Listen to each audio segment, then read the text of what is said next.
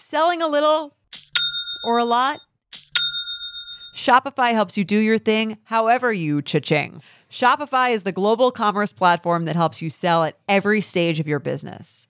What I love about Shopify is basically how no matter how big you want to grow, Shopify gives you everything you need to take control and take your business to the next level. I know we use Shopify here at Betches, and honestly, anyone with any kind of business could really benefit from Shopify. Whether you're selling scented soap or offering outdoor outfits, Shopify helps you sell everywhere, from their all-in-one e-commerce platform to their in-person POS system. Wherever and whatever you're selling, Shopify's got you covered. Shopify helps you turn browsers into buyers with the internet's best converting checkout, 15% better on average compared to other leading commerce platforms. And sell more with less effort thanks to Shopify Magic, your AI powered all star. Shopify powers 10% of all e commerce in the US. And Shopify is the global force behind Allbirds, Rothy's, and Brooklinen, and millions of other entrepreneurs of every size across 175 countries. Plus, Shopify's award winning 24 7 help is there to support your success every step of the way because businesses that grow, grow with Shopify. Sign up for a $1 per month trial period at shopify.com slash betches, all lowercase. Go to shopify.com slash betches now to grow your business no matter what stage you're in. Shopify.com slash betches.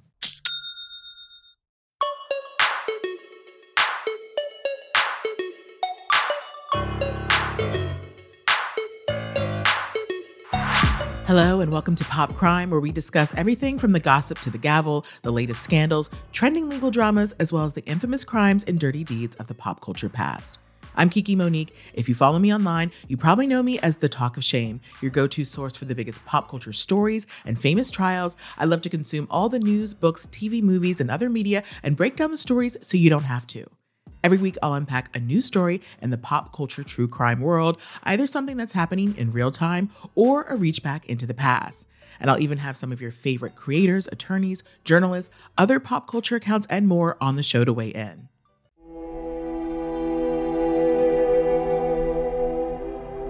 If you haven't heard of Benita Alexander, you probably have heard of her story, especially recently as it has been trending in the top 10 on Netflix. Bad Surgeon, Love Under the Knife is a three-part docuseries that unravels the tale of Dr. Paolo Macchiarini, a world-renowned surgeon who turned out to be a dangerous con artist who fooled an entire medical community and the world, and patients ended up dead. Macchiarini was this celebrated doctor who was performing artificial trachea replacement. He was using plastic tracheas or windpipes bathed in the patient's own stem cells that he said would eventually become one with the human tissue. This was a groundbreaking development because it would mean that people on donor lists would no longer have to wait for human donors. Organs could essentially be harvested in a lab.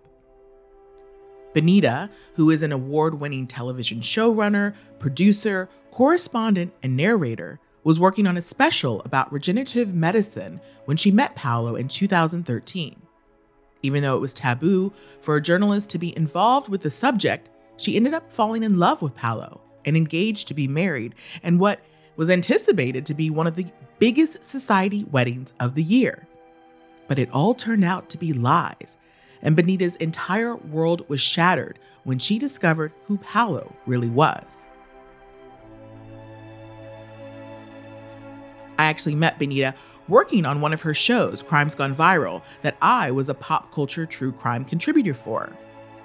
And that was when I first learned about her story. So, of course, when I saw Bad Surgeon pop up on my Netflix recommendations, I reached out to Benita and asked her to join us on Pop Crime.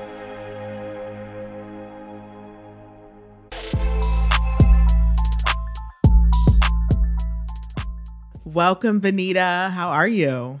Great. Thanks for having me, Kiki. Oh my God, it's been so long since we've seen each other. I feel like. I know, right? and that was when I first, you know, really learned about your case. I mean, and this this case goes back to 2013. And this new Netflix docuseries, Bad Surgeon, Love Under the Knife, it came out at the end of 2023. Th- this has been a decade of your life talking about Dr. Paolo Macchiarini. I mean, do you sort of resent having to like that he's just like been in your life this long? And do you ever look forward to the day where you're like not thinking or talking about him? Um, it does get exhausting. It's been well, 10 years since I met him, almost 10 years since I met him, but 8 years since I started talking about this because I started I went public in 2016. So but as tiring as it becomes sometimes, I think it's necessary and continues to be necessary even now. He's been sentenced to 30 months behind bars or 30 and he's still running around. He's not behind bars. I mean, it's incredible and it just until there's justice, I don't I just don't think I can stay quiet. And I also think that I've been able to help a lot of women along the way. A lot of women thank me um, for making them feel less alone, less stupid. And as long as I'm continuing to do that, then I don't mind talking about it. Yeah, you have helped a lot of people. And I think, look, there's so many parts of this story, and I want to try to get into as many parts as we can. But the thing that really stands out to me is, you know, we all have been watching true crime. I mean, this is your investigative reporter, this is your specialty. At any time, at least I'm watching stories about con artists, it seems like it's just like they're a full on con.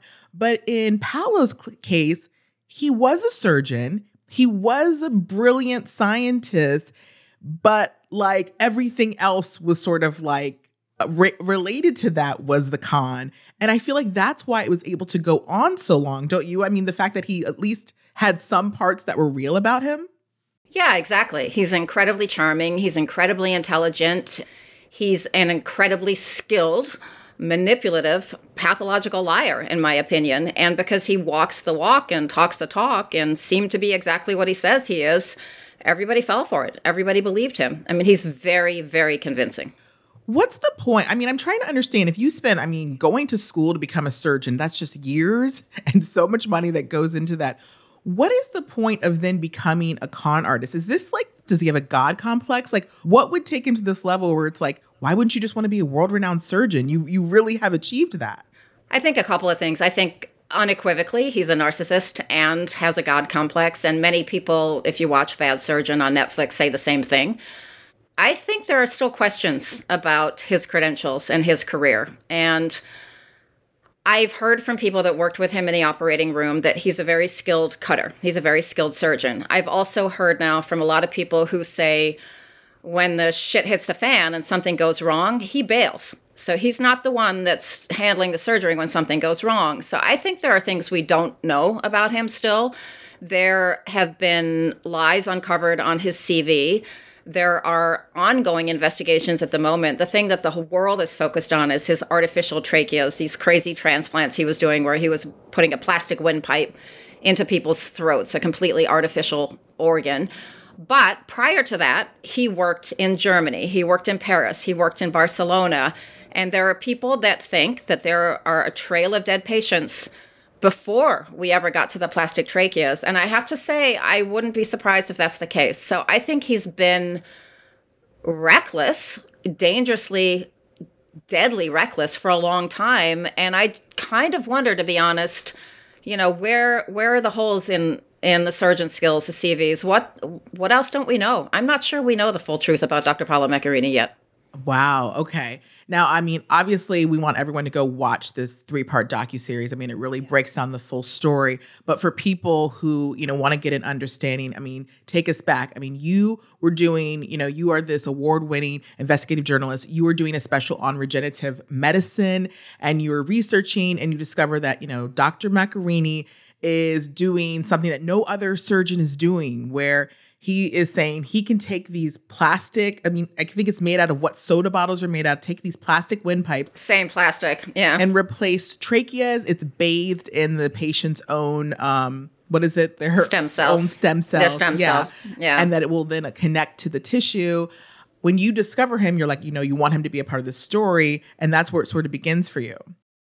Right. We were looking into doing a special about this very exciting field in medicine, which has a lot of promise and a lot of hope because you're basically talking about getting to the point where you can literally get new body parts in the lab, right? And you eliminate the need for organ donation. And there are tons of problems with organ donation. People, you know, reject them, people get sick. And so it's this very exciting, promising field, and also the ability to help people who literally have no other hope, right? And his name kept coming up. We were looking into doing something about this. There was a lot of hype about stem cells at the time.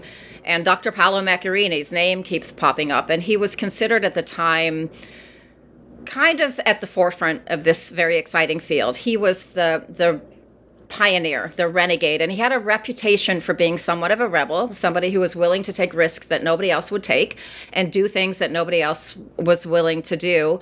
But you need people like that in medicine, right? You don't move medicine forward unless you have people that are willing to take the chances. And so there was a lot of um, hype around him, a lot of promise, a lot of excitement. His nickname was the super surgeon and the miracle man. And he kind of walked on water, you know, and he worked at the place in Sweden that awards the Nobel Prize in medicine. So he was the guy. He, you know, when you're talking about the field, he was the guy. And when you met him, you know, at that point he had replaced, I mean, I don't remember at the time you met him. I know that later by the I think it was by the end of October 13th, he had already done, I think, six surgeries on on people with this. And at this point, did you know any had passed away or were you just aware he had done surgeries? When I met him, he would ultimately put this artificial trachea into eight patients around the world. I I think when I met him, he was about to do the fifth. This was this beautiful little Korean toddler. And that's, we were focusing our story around Hannah Warren, this beautiful little toddler from Korea who had been born with no windpipe, who had lived her whole little life. She was two in the hospital, never left the hospital. So she was going to be the youngest person in the world to ever get one of his artificial tracheas, and she was being operated on in the United States. So it was a, it was a big deal. And that's what we were focusing our story around at the time, what he said and what he continues to say, actually, until this day, is that when you're doing something experimental and something new and pioneering, people will die. What happened with the f- first heart transplants, lung transplants? Patients die. Well, that's true. Okay. The difference is what he didn't do, which we wouldn't find out until much later, is that he was literally using his patients as human guinea pigs. He didn't do any of the animal experiments that you're supposed to do prior to doing an experimental procedure. He didn't get any, literally any of the ethical, you know, approvals. He skipped all the steps. So he hides behind this thing that, okay, well, p- patients die. And these patients are all pioneers. If they die, we learn something for them from them, which sounded legitimate. And when I met him at the time, the couple of patients that had died, their families were still supporting Paolo. Everybody believed that, you know, he was the miracle man. And it's easy now, a decade later, in hindsight, to go, well, wait a minute, how come, you know, how come she didn't know? How come they didn't know? None of this had, the, stuff that we know now had come out yet. You know, the whistleblowers in Sweden that ended up revealing all of this. Nobody, unfortunately, when I met him and we started doing a story on him, he was still the guy that walked on water. Nobody knew yet that anything was wrong. Is it possible? Is anyone even going down these paths or was he doing? I mean, I know it's experimental, but was it so out of the realm that it's like, this is impossible and he should never have been doing this? When he started, he first started doing it with donor tracheas, cadaver tracheas that come from people who have passed away. And that so then you're taking an actual trachea and you're bathing it in the patient's own stem cells. That actually has some potential, some promise. They've had some success with that. There were other doctors around the world doing that. It was being done in England and other places. It's not without problems, but he started with that. And then for some reason, he suddenly decides out of nowhere to leapfrog to this drastic idea of making a trachea instead of taking one out of somebody who's passed away and taking a donor organ, literally making this plastic tube in the lab. I have no idea what possessed him to do that. I think he got carried away with his own success and fame and the narcissism took over and he had this radical idea and I think he's just completely reckless. I think he was caught up in his own delusional you know fantasy that he could do this and the the idea of the fame and the accolades and I think he knew from the beginning that it wasn't going to work and I don't think he cared. I really don't think he cared. He lied. He claimed he had done it on pigs. The very first man that ever got this artificial trachea, he sat there and it's on video. He's telling the guy that I've done this on pigs. There were no pigs. He never did this on any pigs. I mean, he just literally decided to experiment on human beings.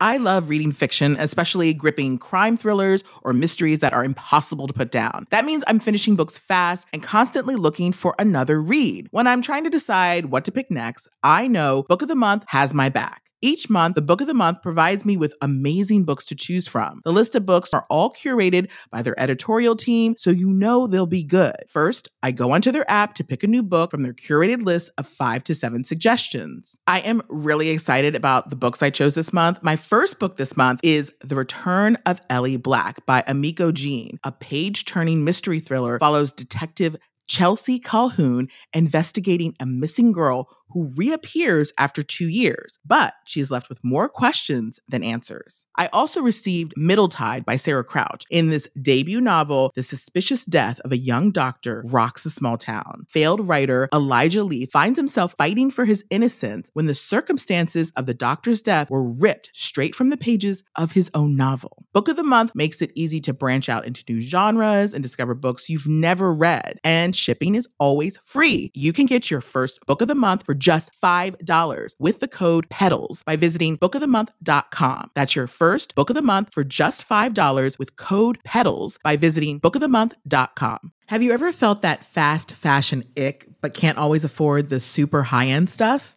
I have a solution for you. Nuuly. Nuuly has everything you need to bring your closet up to speed for the season without breaking the bank. For just $98 a month, you get your choice of any six styles each month. You can choose whatever you want to rent for whatever you have going on. It's totally up to you. There are no fees, late fees, damage fees, or fees to pause or cancel.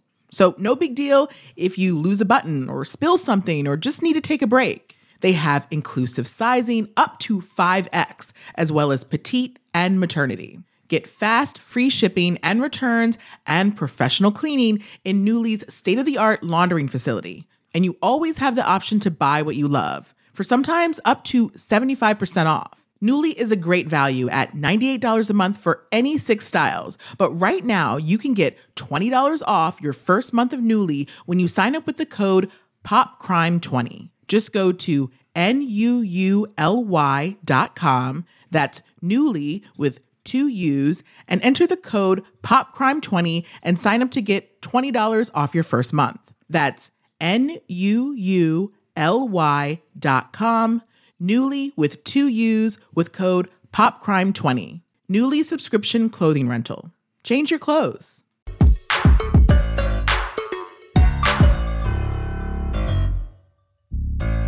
One of his patients was this guy, Danilo.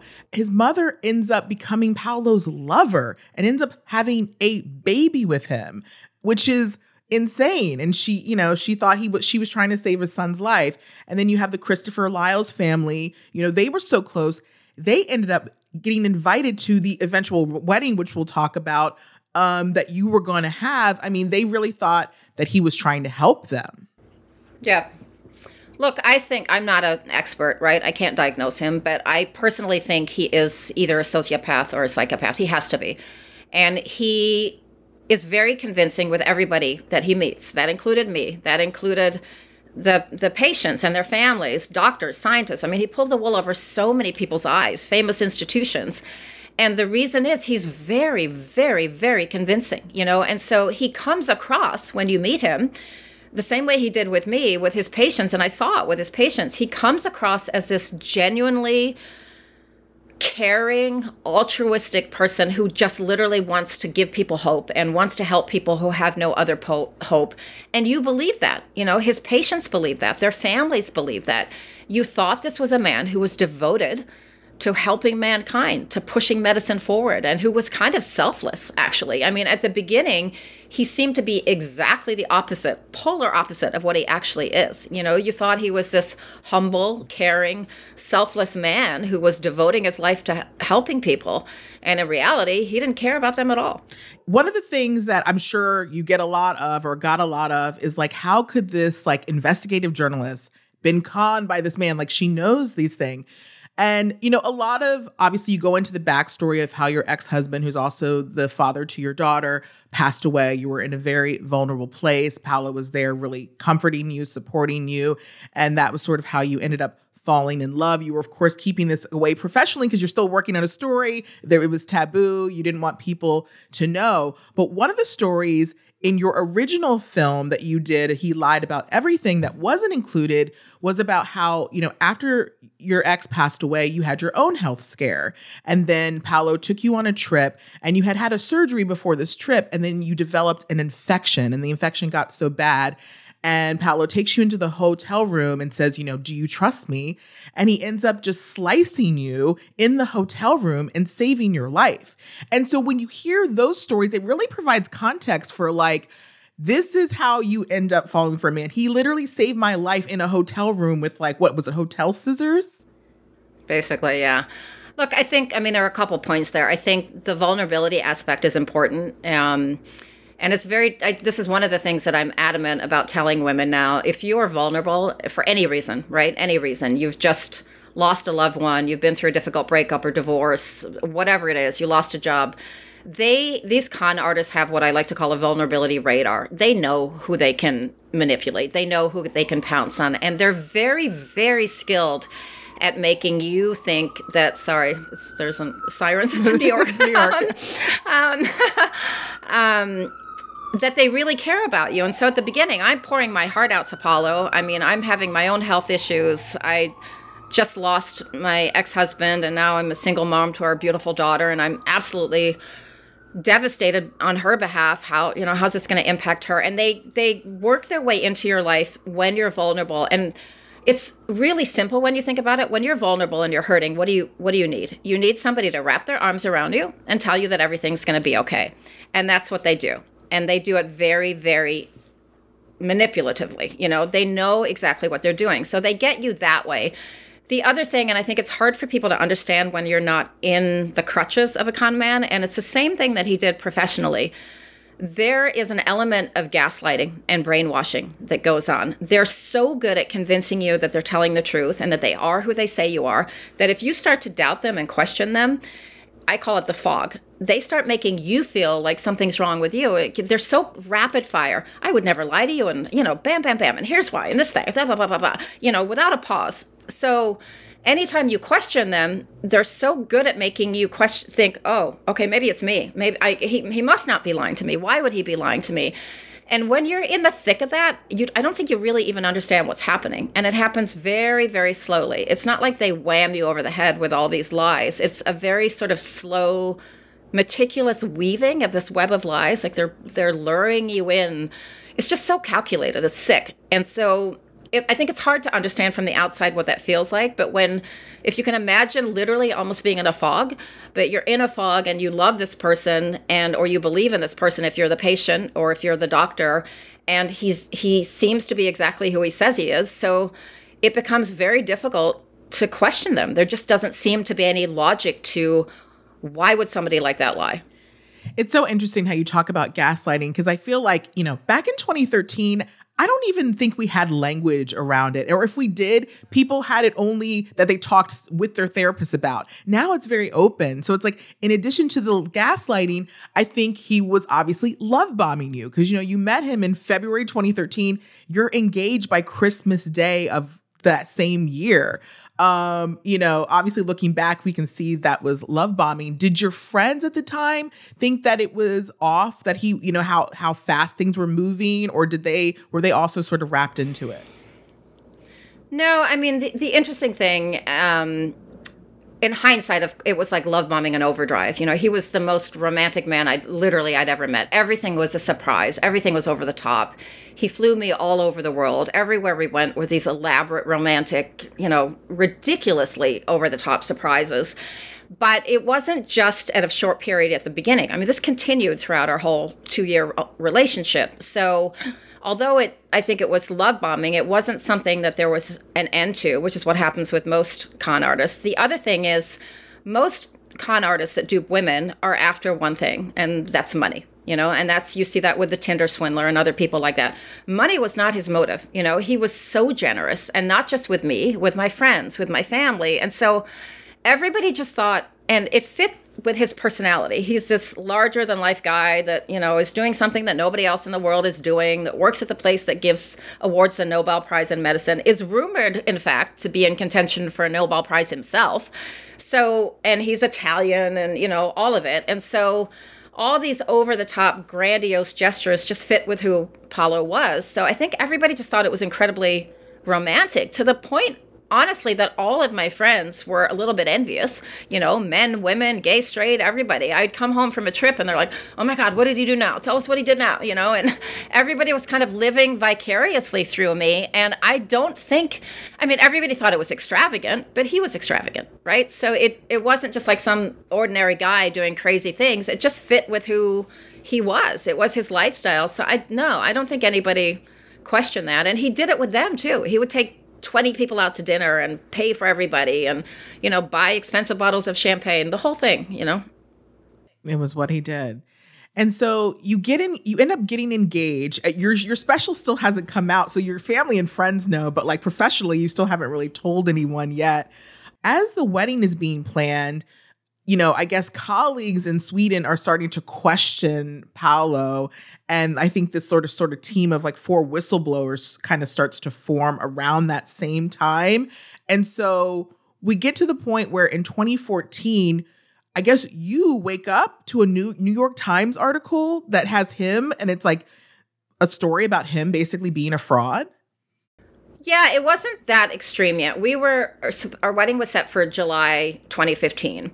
So by, you know, early 2014, the special that I had been doing on him had aired and we had, you know, gone public with our relationship and we were planning this very elaborate, extravagant wedding. And he had alluded to a colleague that was jealous and wanted to take him down and, you know, was envious of all his notoriety and success. And which makes sense. That's that's happens a lot in the medical arena, partic- particularly with competition for grants and to get published in papers and whatnot. So that's the only thing I had ever heard was about this one jealous colleague. And then in November of 2014, I wake up and there's this article in the New York Times, and it was about people at Karolinska, the place he worked in Sweden, that awards the Nobel Prize, accusing him of scientific misconduct. So these were not criminal allegations yet, and it was not yet saying that there was anything that had caused the death of his patients or anything saying that the trachea, the plastic trachea, didn't work. It was saying that he had basically um, exaggerated in his papers and falsified data in papers at the time, he continues to say the same thing he's always said. Well, they're just trying to take me down. You know, they're I'm being unfairly maligned. They're attacking me. And in fact, as it turned out, after some investigation, Karolinska backed that up. And they said the charges, you know, were, were dismissing them. I think that happened like in March of um, 2015. So it seemed like everything was fine. It seemed initially like it was exactly what Paolo said it was, that it was just some jealous people who wanted to take him down. And when you have the institution that's employing him, Karolinska, who's just very famous, and the place that awards a Nobel Prize saying, yeah, okay, you know, they're wrong. This is nothing. We still support him. And they rehired him, they gave him another contract. There just was no reason to think, you know, it was disturbing and it was concerning, and we talked about it, but it did look like it was what he said it was that there was there was nothing to it. Do you think Karolinska backed him up just because they were scared of their own liability, or do you think they legitimately like believed in him? I think what happened at Karolinska is pretty much parallel to what happened with almost everybody that crossed Dr. Paolo Macchiarini's path. It is very difficult to wrap your head around the fact that this guy is not who you think he is. You know, it was it was difficult for me. Um, because he it's so shocking you know it's so shocking that this man that you think is you know doing this groundbreaking surgery that has devoted his life to helping people. And in my case you know i thought i was spending the rest of my life with and had committed you know to moving me and my daughter to barcelona after the wedding and convinced me to give up my job for him all these things so there's that initial you don't want you sort of don't want to believe it. I think in the case of Karolinska, uh, unfortunately, and the reason it took the whistleblowers to come forward, there was so much money and prestige and promise and hope attached to this man. I mean, you're talking about millions of dollars in grants and funding. They were talking about building a whole institution around him at Karolinska. His nickname was the super surgeon. I don't think that anybody wanted him to not be who they thought he was. So I think when people first started mumbling that, oh, hold on, something's wrong. It was a very, very inconvenient truth. And I think there was a whole lot of sweeping under the rug going on because nobody wanted to face the devastating reality, the horrific reality of what, what seemed to be brewing that this man is a complete fraud.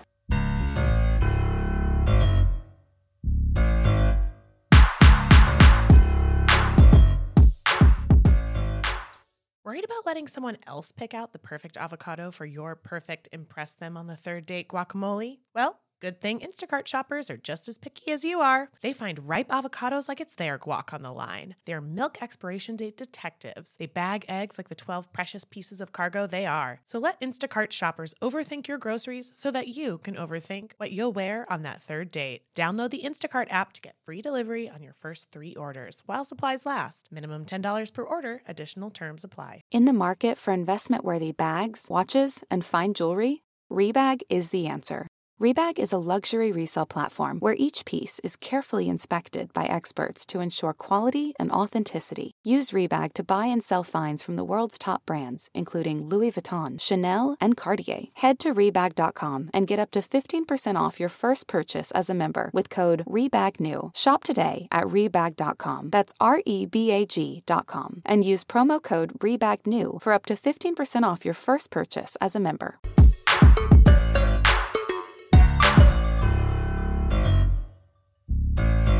What we see in the you know bad surgeon docu series is the whistleblowers seem to get in trouble. They i mean did they all lose their job or did some of them lose their jobs? It, like i think one of them had to kind of go into hiding it seemed.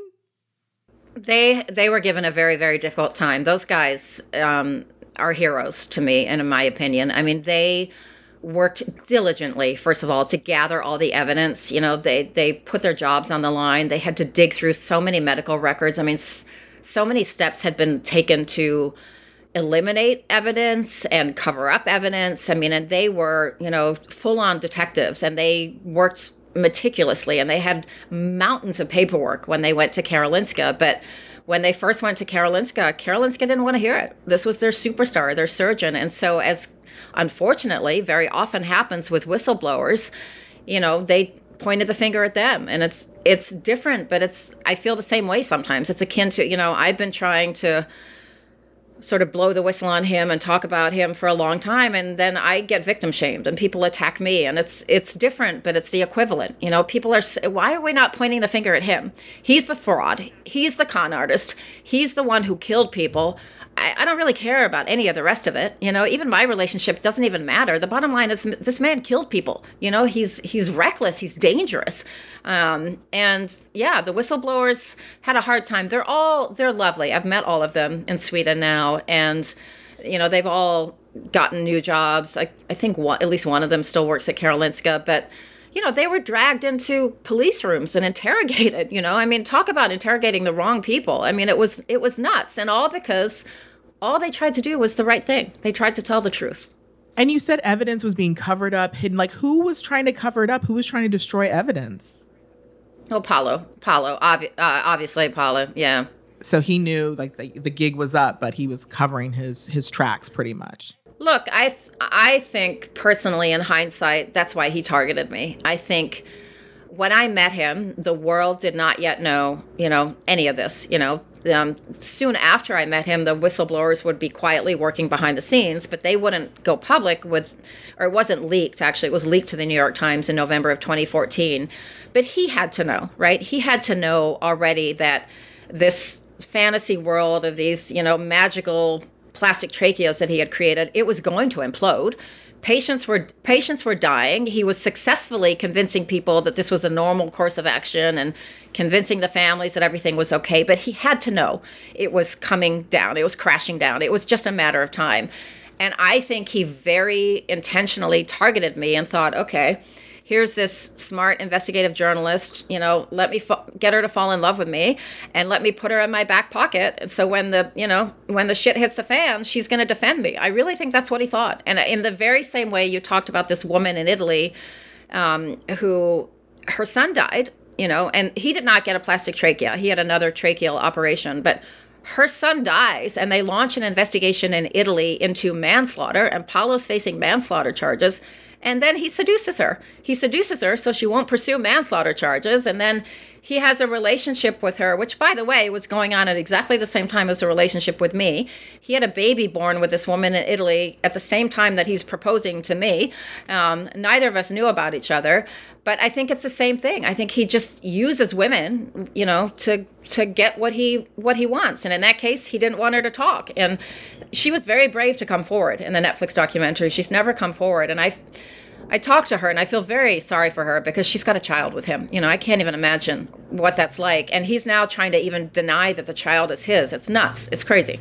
No, she was amazing in the docu series. I mean, I I, I love just first of all just like just listening to her, like just like the Italian, you know, the accent and everything. Just like I'm, she's like so commanding. Um, I also just like I had to turn it off sometimes because I kept thinking about these patients and what a horrible, torturous way that they had to pass away. I mean, this is the way you breathe. It, it, and just thinking about it, you know, you start you start suffocating and almost yourself because you're like literally. And the fact that he was just sort of like he would do these surgeries and then fly away to the next city, and people would be calling him, and he'd be like, "There's nothing I can do," you know, and he would just be ignoring them, like you know, and uh, it just it's it just feels cruel. Because Kiki, he doesn't care it's beyond cruel. It's I I don't think there are, are really words for it. It's so disgustingly reckless and just it's criminal you know? He just didn't care you know? I think he put this plastic tube which is basically akin to a straw. You might as well stuck a straw in someone's throat.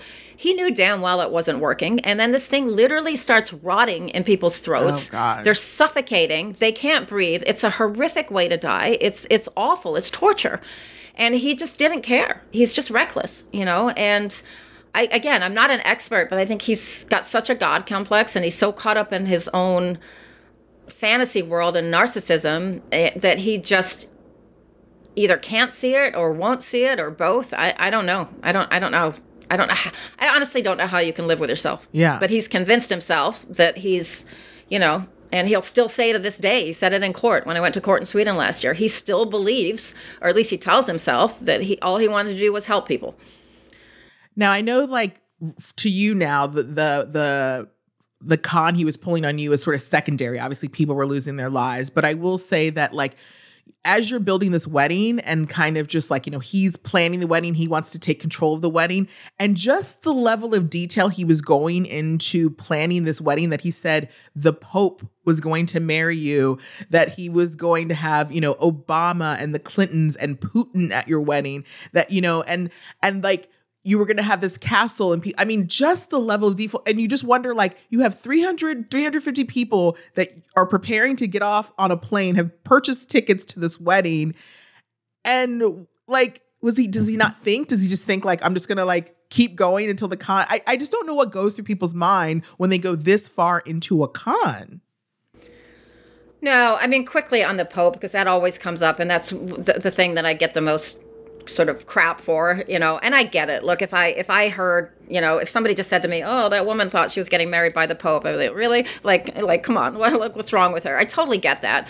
But and it's too long of a story to get into it really wasn't that simple. I mean it was a very clever you know and very carefully woven lie there. I mean he claimed and think about who this man is. He works all over the world. He's a super surgeon. He's doing surgeries that nobody else does. He claimed that he had been the private personal doctor to Pope Francis for many years. He told many people this, doctors. I saw paperwork that said this. And then eh, a long story, but he wanted a big Catholic wedding. And then, you know, it started with him claiming he was going to go to the Vatican and ask for help finding somebody that would marry us in a church in Italy because I thought we were both divorcees and the Catholic Church doesn't allow two divorcees to get married in the Catholic Church in Italy and it, it just went for, it just went from there. So it went from I'm asking the Vatican to help or to oh my God, you're not going to believe this. The Pope offered offered to marry us himself. And when he first told me that, I'm like, oh bullshit, come on, like I you know don't be ridiculous. I I actually said I said the Pope doesn't even marry people. It turns out actually, and a lot of people don't know this, the Pope has married people. He can marry people if he wants to. He married a couple on a plane once. He he married 20 couples at the at the Vatican just a few months before Paolo told me this, actually, which is probably where he got the idea in hindsight.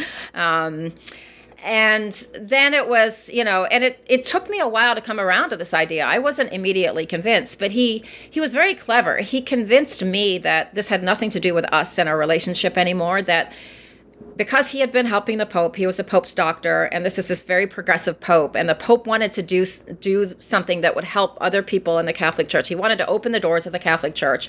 And so because paolo was his friend he had asked paolo if paolo would kind of do him a favor and would we be kind of the poster couple to show the world that he's willing to open the doors of the catholic church. And so paolo made it sound like it was an obligation. It wasn't even about our wedding anymore. He was like you you have to do this, you know? I'm the Pope's private doctor, and because you're my fiance, by virtue of being my fiance, you need to do this. So now it wasn't even about our wedding. So it was it was just yeah, it was very clever. I do understand that it's marketing. When you are from like a certain elite status, like a lot of times things are done for marketing. So like that's why you have to watch the series because like it is explained that well. Well, and also some of the stuff because there is some realness about Paolo and some I never knew like what was true because like yes, he wasn't Pope Francis's personal doctor, but did he actually get called in when Pope John Paul II was dying? Like did that actually happen? I'm not sure. He said that, and he had told many, many people that, and many people repeated that story. So how do you know? Yeah, exactly. And I'll say he just he did. He lived in those kind of circles, which are very foreign to a lot of people, but it's not out of the realm of possibility. And celebrities do come to people's weddings. To answer your other question, what was his end game? I think that's the big money question, right? This very much the same way he knew that everything was going to implode at Karolinska, and it had to it had to get blown open at some point. I don't think he knew I don't think he ever anticipated the extent to which it would get blown open. But he had to know, you know, he had gone to the the detail, as you mentioned, was insane, you know, like right down to the kind of food that, you know, he was being the wine, the everything, messages supposedly from his mother about, you know, the dress she was wearing and all this stuff, you know. He took me and my daughter to visit his mother in Italy, by the way, you know, another reason why who, you know, we sat in his mother's kitchen in Italy, you know, why would I think the man's lying to me? And letting people buy plane tickets from all over the world, letting people spend all this money, book hotels, buy red carpet attire. You let it go that far and I was the one that ended up canceling the wedding because once I figured out he was lying to me and I started investigating him, which was coinciding with all the stuff happening in Sweden, I just said, Look, you know, I think you're too stressed. Let's postpone the wedding. Let's call it off. I think this is not a good time to get married. And I did that so that I could investigate him behind his back. But he must have breathed such a huge sigh of relief. What if I hadn't canceled the wedding? We were eight weeks out when I discovered that he was lying. So what was his plan? You know, that's a big question. What we were all going to show up in Italy and then what? The only thing I can think of is that he would have said there's been some kind of emergency, you know, dangerous threat. You know, there's been a threat on the Pope's life or there's been a threat on one of the celebrities' life. But even then, what was he going to do with me? You know, so I'm there with my daughter in my wedding dress. I think I'm moving to Barcelona. I have no idea how the hell he thought he was getting out of this. I think con artists in general and people like Paolo who I believe he's a, you know, true blue pathological liar. I don't think they really have a plan. I think they become very accustomed to getting away with their lies. And so they're just kind of putting one foot in front of the other and they keep getting away with it. And that. And I think they kind of get off on sort of just like, ooh, I got. exactly. There's a rush, there's a sick high to getting particularly for narcissists to getting away with the lie and that's what's fueling this you know? And it's just we can't understand it because we don't think that way but that's it's a twisted sick rush of of getting away with it like leonardo dicaprio and catch me if you can or you know there are lots of other examples but they just enjoy the thrill of of getting away with it and i think they start believing their own lies to some extent as well. And so I don't think he had a plan. He just figured he'd get away with it because up until now, he until I started talking, the whistleblowers started talking, he did get away with it.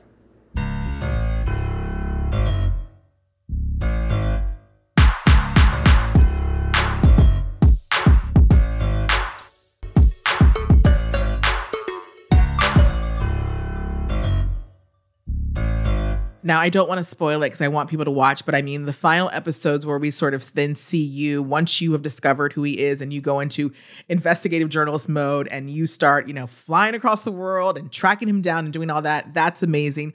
Combined with the fact that I love that a documentary film was basically like the integral part in sort of bringing him down because I I feel like documentary filmmakers are sort of like the last great truth teller. So it's like I just love that that became a big part of the story. But he does get taken down. And as you mentioned at the beginning he was finally sentenced. It took it took though like cuz in the original trial which I think that you went to the original trial he was only found guilty of one count and it was only of bodily harm. And he got like a suspended sentence and he like left Sweden.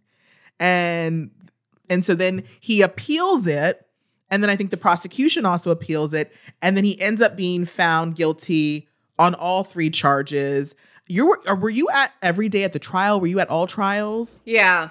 Yeah. He I mean, it took a long time. This this is very difficult to prove criminally, right? Because these are experimental procedures and because of what he argued that you know things do go wrong when you're doing something experimental. And how do you prove that he knew it didn't work? And how do you prove that it was his his plastic stupid plastic trachea that is what killed the patient and not their underlying condition which is what he always argued as well. He argues and still argues that his patients were at death's door. That's actually not true. Many of these patients could have lived a very long life or their whole lives like the Russian dancer in, in Yulia that you see in in Bad Surgeon, she didn't need this operation. So that's a that's a BS argument that they were at death's door and it was urgent to do these tracheas. But it is very difficult to prove. So it took a long time. And so when Sweden first tried to go after him, they kind of dropped the charges and said uh, we can't prove it. You know, he's reckless, but we can't prove it, which was so disappointing. And I th- that was I think 2017, right before my film came out. He lied about everything. And then thankfully, because there was so much outrage about this, I mean, people died that another Swedish prosecutor picked it up again and it was very persistent and tenacious. And so many people in Sweden just, you know, volumes and volumes of, of paperwork showing that he, you know, lied about everything. And so they went after him again. And I went in 2022 to his first trial, which was about a month long and that was hard. That was the first time I'd seen him, you know. Did he make eyes contact with you and like No, it was interesting. That time he absolutely refused to look me in the eye and I was nervous to see him at first because I wasn't sure what I was going to feel, but then I sat in that courtroom almost every day, just staring at him, like, "Come on, asshole, look at me," you know, like because he he wouldn't. Yeah. He and then he, like you said, they found him uh, only guilty on one count at that trial in 2022. So this year in May, there was the appeals trial, and I was there for that. And that was interesting because this was a much smaller courtroom. And last year, he could kind of escape out of a back door with his attorneys. And this time, he had to go in and out of the same door as everybody else. And it was very tight close quarters. So he and I came within inches of each other oh, many, wow. many times. And this time he did try to look at me, and but this time, every time he tried to look at me, I just would turn my back to him or turn my head. And it was just my way of saying, you know, F you. You mean mm-hmm. nothing to me. You know, you didn't take me down. You didn't destroy me. I'm here working, reporting on you, and I'm fine. You know, it was just sort of my defiant way of being, you mean nothing to me. It's like that scene in Labyrinth where you're like, you have no power over me. Yeah. right. right. Yeah, very much. Yeah. And so this time they found him they found him guilty and then he appealed all the way to the Supreme Court and just in October of 2023 the Supreme Court said no, we're not taking on the case. So the the sentence stands, but he's still not behind bars. That's the interesting thing. He's still right down to the 11th hour trying to negotiate and manipulate everything. So he's been trying to negotiate to serve his time in Spain, where he still lives, instead of Sweden, and to serve it on house arrest, which is a joke. So he he wants to sit by the pool sipping some cocktail at his big house overlooking the, you know, instead of behind bars. So incredibly, he's still not behind bars. And even worse, in the past months, he just did one yesterday actually, he's been on Italian TV, you know, ranting and raving, attacking me, attacking Anna, the woman in Italy, attacking anybody and everybody, and still claiming that he's innocent and everybody else is lying. And he looks like a lunatic. He looks like the mad professor, but it's just, it's disgusting to me and deplorable that this man is convicted. He's a convicted criminal and he's not sitting behind bars and he's going on Italian TV and still proclaiming his innocence and people died. I mean, I just it's beyond awful. See, I feel like when we are screaming in the streets about criminal justice reform, this is what we're talking about. It's just like the fact that like these people who just have means and money and I don't know Exactly. can just walk around when they're just doing and then, you know, somebody who maybe sold some weed on a corner is, you know, locked up for 10 years. It's crazy. I know. Exactly. Exactly.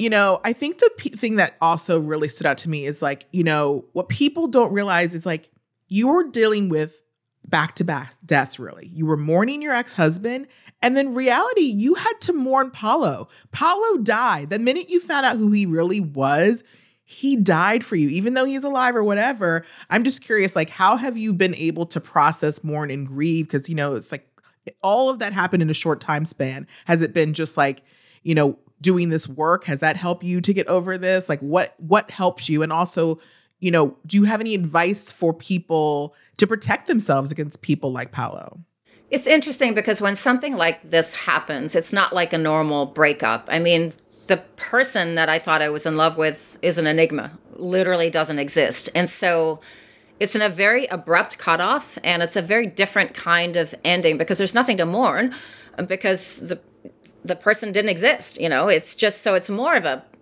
you know, it messes with your head. I think in my case, I went into hyper investigative mode. I just became so committed to uncovering the truth about him and exposing him. And the minute I realized that he was lying to me about everything and that our whole wedding, literally everything about the wedding was a lie.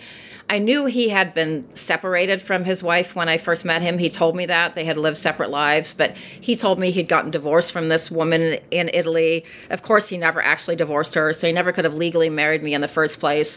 There were four families altogether at the same time that I know about. There's me and my daughter in New York. There's the woman he never divorced in Italy. There's the other woman in Italy who came forward that had the baby with him in the middle of a relationship. And then in the house in Barcelona, which you see in Bad Surgeon, I won't ruin everything, I find an entirely other family.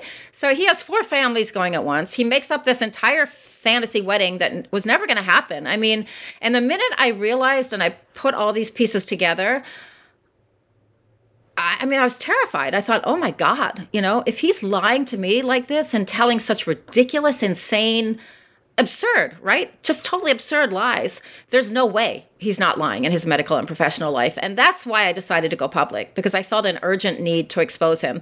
I didn't know about, you know, how the whistleblowers yet and how much information they had. And of I didn't know I hadn't have direct evidence of the medical lies, but I thought people are in danger. This man has people's lives in his hands. And so that's the only reason I went public. But then, as we talked about earlier, women started coming forward, and that really surprised me actually. I, I was not expecting that.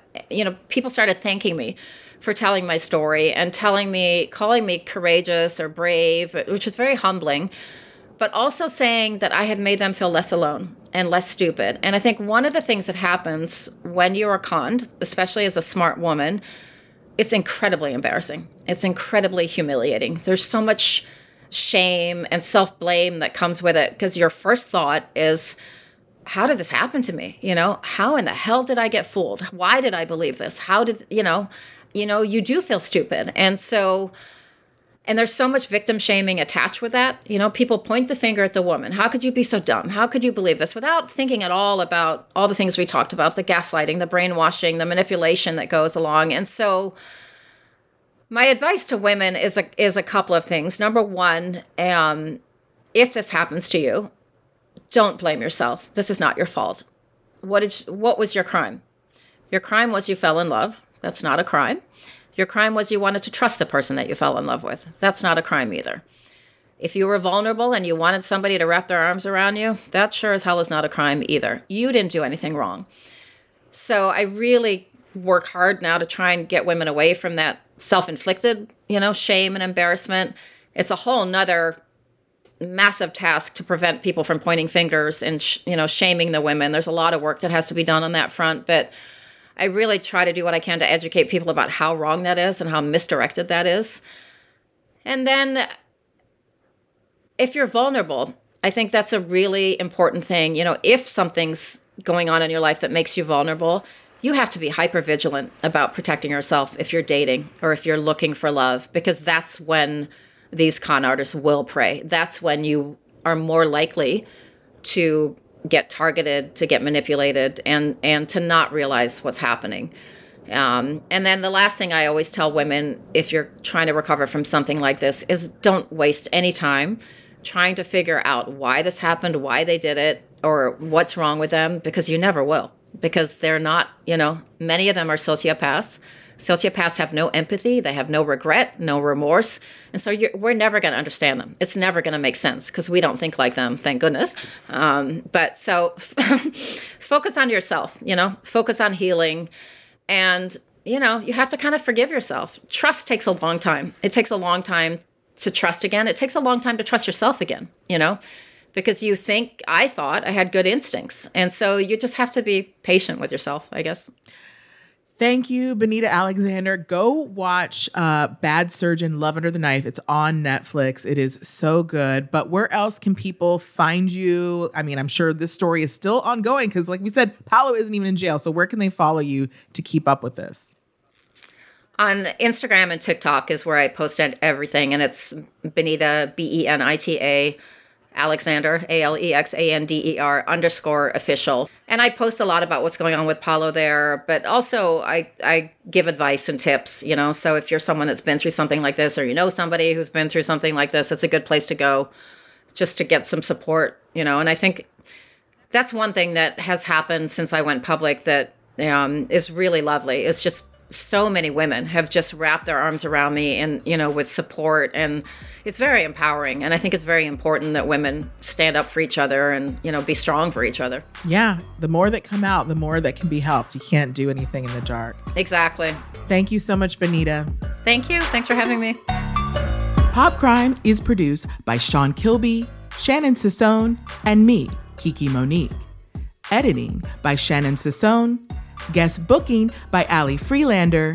And be sure to follow me at The Talk of Shame on TikTok and Instagram, and send your emails to podcast at betches.com.